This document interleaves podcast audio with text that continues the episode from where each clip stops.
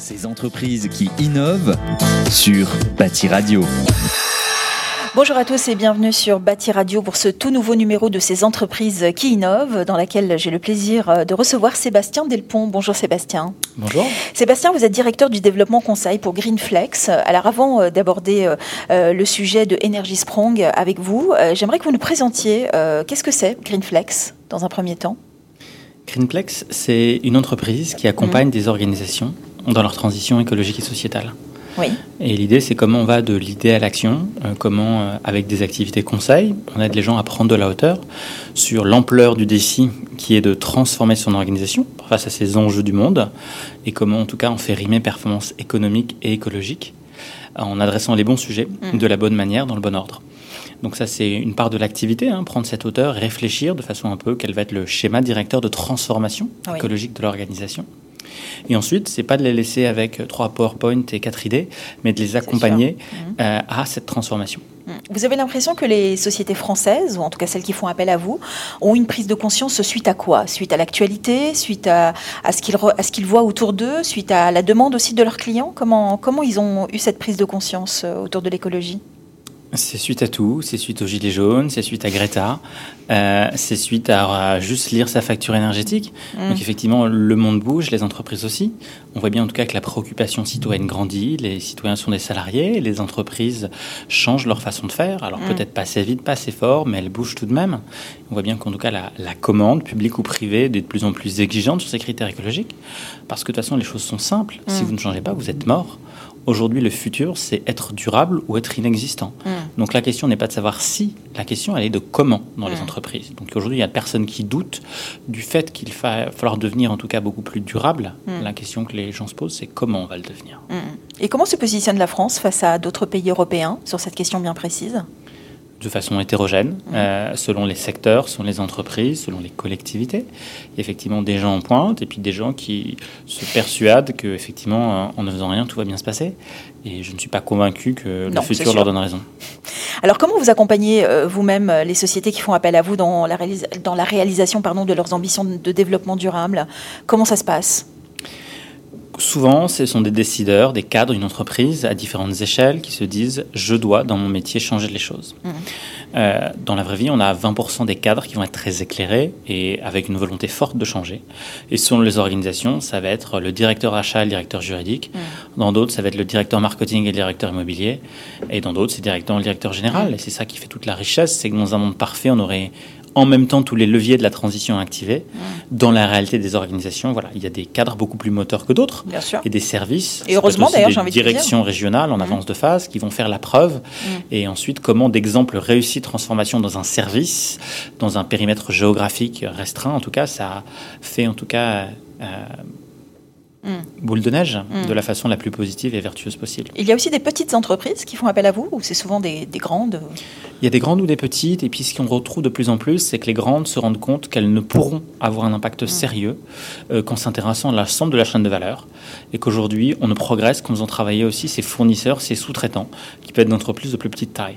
donc une responsabilité élargie, on doit se préoccuper, c'est pas de s'arrêter à ce qui se passe aux frontières de ces murs mais de ce qui se passe de façon plus large dans la chaîne de valeur. Hmm.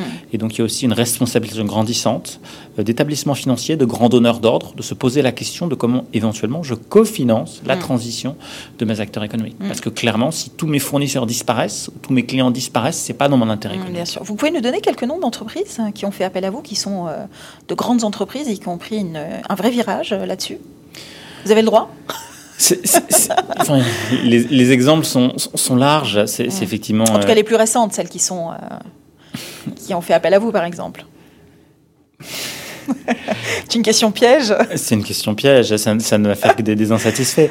on travaille beaucoup dans le secteur aujourd'hui de, de, de, la construction. Euh, est-ce que Bouygues, par exemple, fait appel à vous, par exemple? Est-ce que euh, on va travailler avec Bouygues sur certains mmh, projets. Euh, notamment, on, évoquera dans quelques instants le projet Energy Strong, mmh. mais ça fait partie de grands acteurs qui ont compris mmh. effectivement que le, monde changeait, qui veulent changer ses pratiques et qui prennent ça à bras le corps de façon sérieuse. Ça fait partie d'acteurs qui ont compris que il fallait faire différemment. Bon, les autres, on ne saura pas, mais c'est pas grave, vous allez nous donner deux, trois noms d'ici là. Alors, parlez-nous de Energy Sprong. Euh, qu'est-ce que cette approche globale euh, qui vient euh, des Pays-Bas? L'idée, c'est de se dire qu'il il y a beaucoup de changements mmh. qui ne se feront pas parce qu'il y a un acteur qui change. Hein. Il ne suffit pas d'une entreprise du monde de BTP pour que le BTP change. Il faut qu'il y ait un écosystème qui change. Et tout le pari, c'est de se dire quelles ont été des transitions réussies. Mm. Il y a un moment, il faut un objectif à la fois simple, mm. radical, euh, que tout le monde va comprendre. Et donc l'ambition, c'est de se dire, et si on faisait des rénovations zéro énergie? Ah mais c'est compliqué, c'est pas comme d'habitude. Personne ne comprend ce que c'est qu'une rénovation. On va pas se mentir. Aujourd'hui, sans rénovation, c'est sans ambition différente. Est-ce que j'ai changé une chaudière, c'est une rénovation? Est-ce que j'ai changé une fenêtre, c'est une rénovation? Ou c'est si j'ai fait les deux? Enfin, il faut qu'on arrête. Il faut qu'on ait quelque chose de simple et radical. Et on se rend compte que, par exemple, dans l'agriculture, il y a quelque chose que tout le monde a compris, qui est le bio. Mm. Alors, c'est bien, c'est pas bien, mais au moins c'est simple et c'est compréhensible par tout le monde. C'est zéro pesticide. Mm.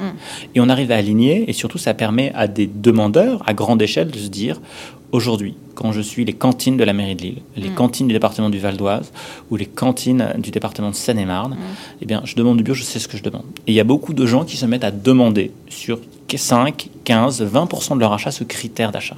Et soudainement, ça fait une demande massive selon des critères homogènes et cohérents qui permettent à une chaîne de valeur structurée de se développer selon des standards mm. clairs et nets sur lesquels on peut industrialiser. Parce que soyons clairs, la précarité énergétique est un problème industriel.